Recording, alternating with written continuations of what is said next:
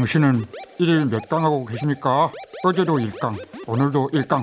김경래의 최강 시사 아니겠습니까? 하하하하하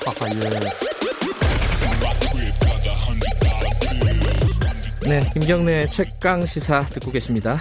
어, 정부가 어제 추가 경정 예산 의결을 했죠.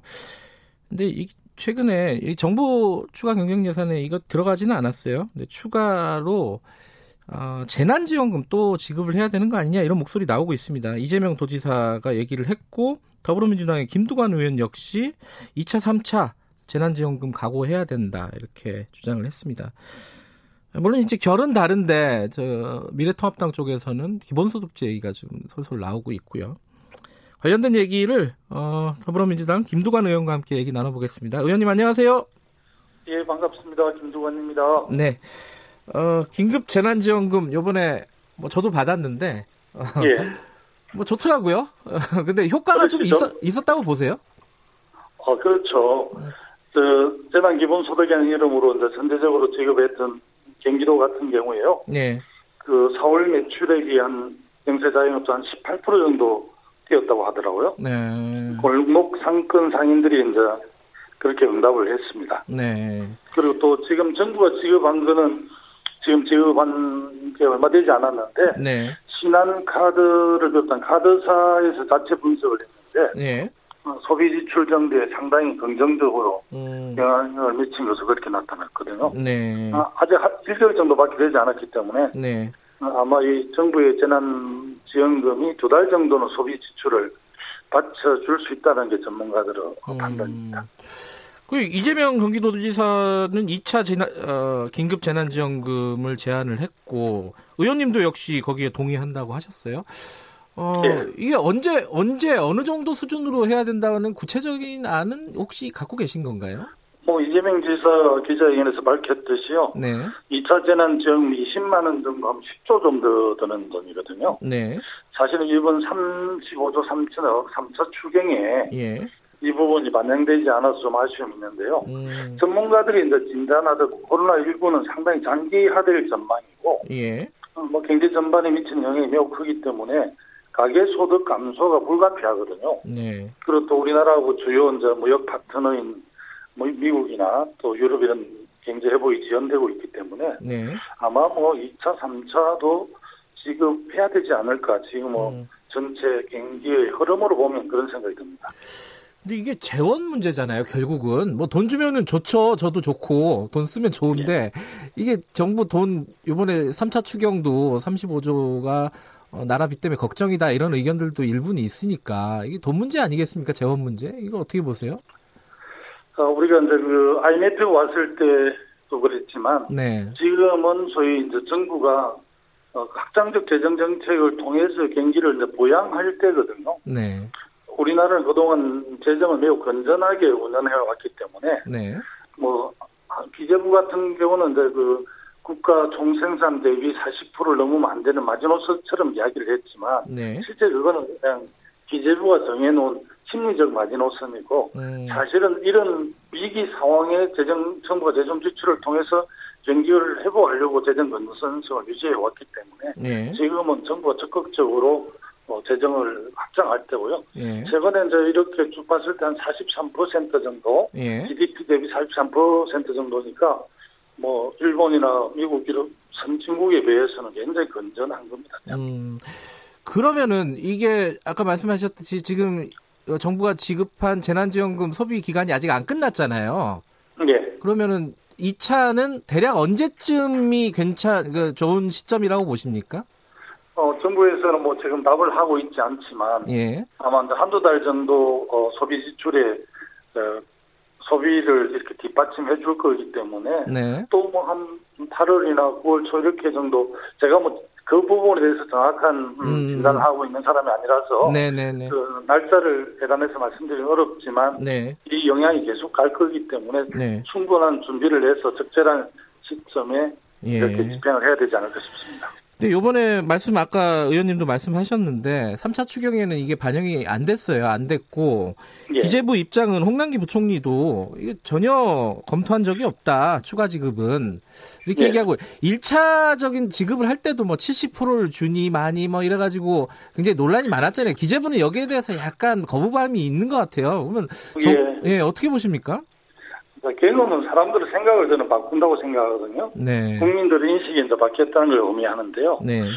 이제 이제 기재부도 과거 같은 보수적 재정 운영을 고수하기는 좀 어려울 거고요. 예. 일단 기재부가 정부 재정을 통할하는 집행기관이지 사실은 이 나라의 살림을 정확하게 감당하는 것은 국회와 국민이 선택한 청와대 대통령이라고 생각을 합니다. 그래서 음. 기재부가 이제 국간 열쇠를 갖고 있다 보니까 네. 국간 안에 든 모든 재원이 본인들 거라고 약간 오해를 한 것 같은데요. 그러지는 않고 예. 분명한 것은 예. 어, 국회나 이 정부가 청와대가 결정하면 그것을 뭐 집행하는 기관으로서 엄중하게 공정하게 이렇게 하는 네. 기관이 마침 본인들이 그 재원을 직접 주인은 아닌데 그런 인식을 바꾸는 게 매우 중요할 것 같고요. 음, 네. 물론 뭐 그 재정을 운용하는 기재부 입장에서는 재정 건전성을 더 강조를 하고 싶을 뿐이죠. 그러나 네. 지금은 확장적 재정 정책을 통해서 경기를 보양할 상황입니다. 네. 어, 근데 어쨌든 지금 상황을 보면은 정부, 특히 뭐 기재부 쪽에서는 어, 소극적인 상황인 건데, 그럼 당에서 어, 여당에서 이 부분을 추진을 당 차원에서 할 수 있는 상황인가요? 어떻게 보십니까? 뭐 추경이나 주요 정책은 아무래도 이제 국정을 책임지는 정부 여당 또 요즘은 뭐 청와대까지 포함해서 당정청 네. 이렇게 정책 예비를 통해서 집행하는 것이거든요. 그 네.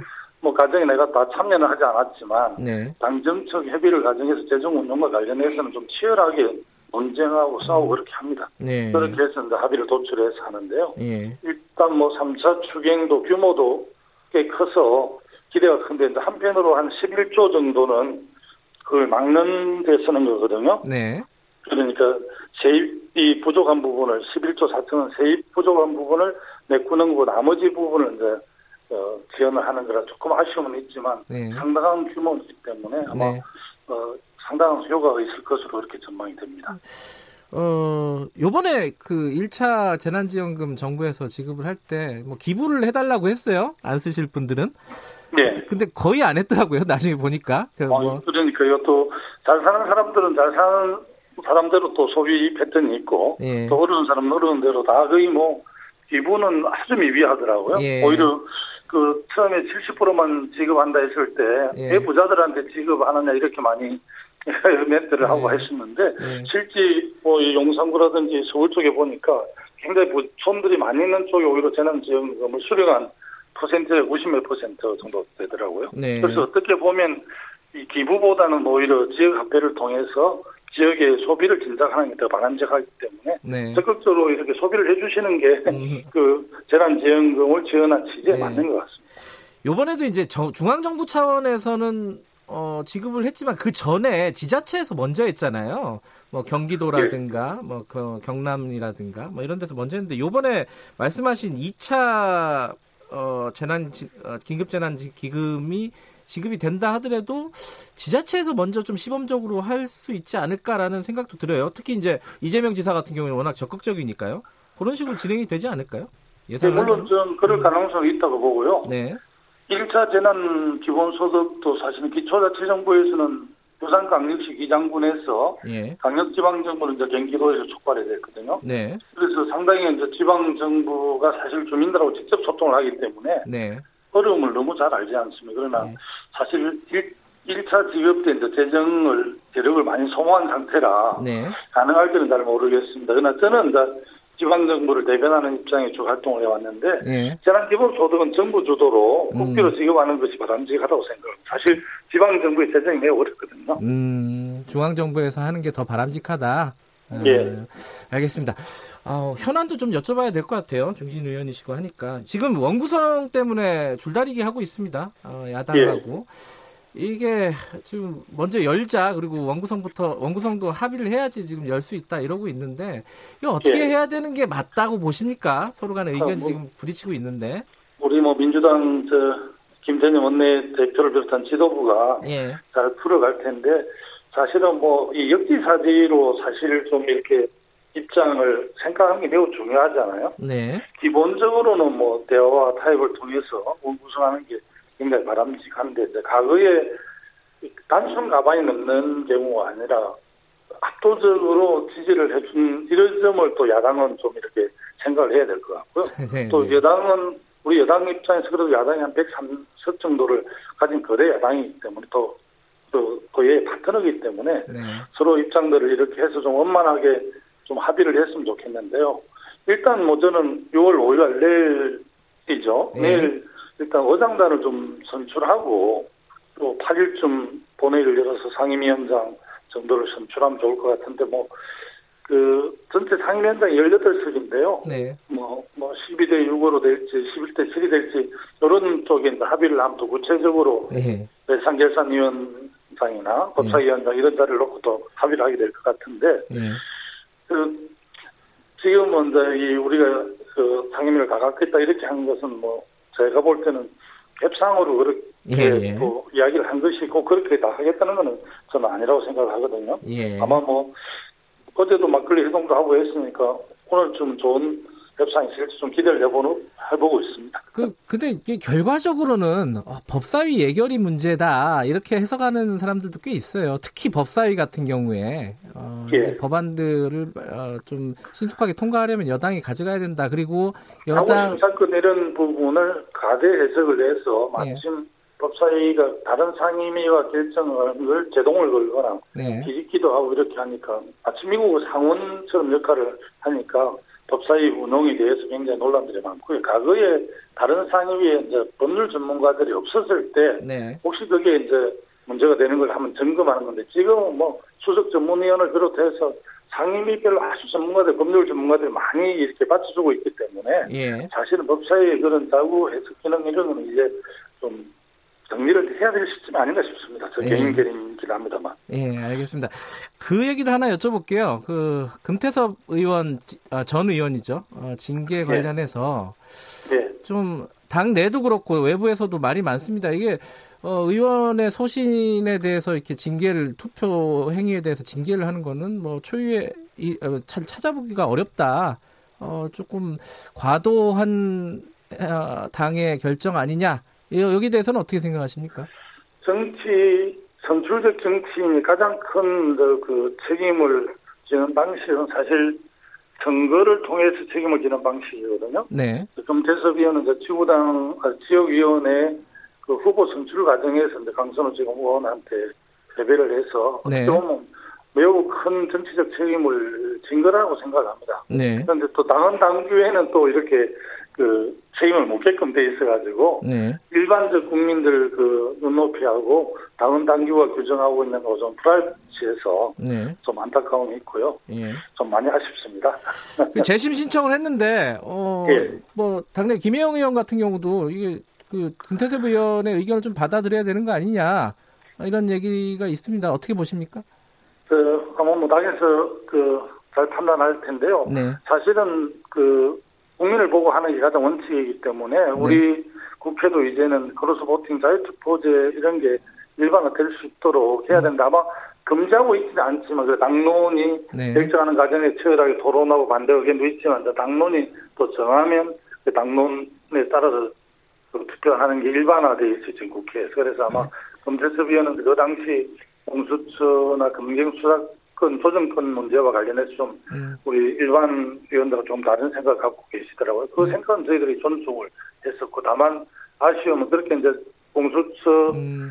법안 등의 수사권을 통해서 이제 검찰개혁이나 사법개혁을 하려고 했을 때, 네. 그좀 함께하지 않는 아쉬움이 있어. 그게 다음 당구에 이대되는지 이번에 그런 일이 있었는데 네. 좀 아쉽습니다. 저도 아, 아쉽다. 생각합니다. 징계는 과하다. 이 부분에 대해서는 어떻게 보세요? 사실은 뭐가 앞에 말씀드렸듯이 예. 선출직 공직자는 선거라는 걸 통해서 네. 가장 큰 심판을 받기 때문에 어떻게 보면 이중징계 같은 그런 느낌을 줘서 음. 아쉽네요. 알겠습니다. 이게 어, 좀긴 얘기가 될 수도 있는데 짧게 좀 여쭤볼게요. 김종인 위원장이 기본소득제를 꺼낼 가능성이 굉장히 높다는 관측들이 많아요. 실제로 어제 예. 비슷한 맥락의 얘기들 꺼냈고요. 기본소득제 이거 추진은 어떻게 보십니까? 청와대는 좀 이르다 이렇게 얘기를 하고 있는데. 어, 청와대는 당장 뭐 이렇게 근본적인 복지 지원 체계를 흔드는 문제이기 때문에 네. 결코 단순한 문제는 아니고요. 네. 또 기본소득세를 뭐 핀란드에서 실험적으로 최근에 좀 한 적이 있고요. 네. 같은 이 여러 가지 이제 문제가 있죠. 노는 뭐 노는 사람 일하지 않는 사람 먹지도 말라는 이야기도 있듯이 노는 네. 사람에게 뭐 기본소득을 줄수 있는 이런 논란들로부터 시작해서 네. 그 재원을 어디서 확보할지 여러 가지 논란들이 있지만 이거는 김종인 비대위원장이 제안을 했기 때문에 논의는 불가피할 거라고 예, 보고요. 알겠습니다. 본물터에 터질 겁니다. 여기까지 예. 듣겠습니다. 고맙습니다. 예, 감사합니다. 더불어민주당 김두관 의원이었습니다. 잠시 후 2부에서 뵙겠습니다.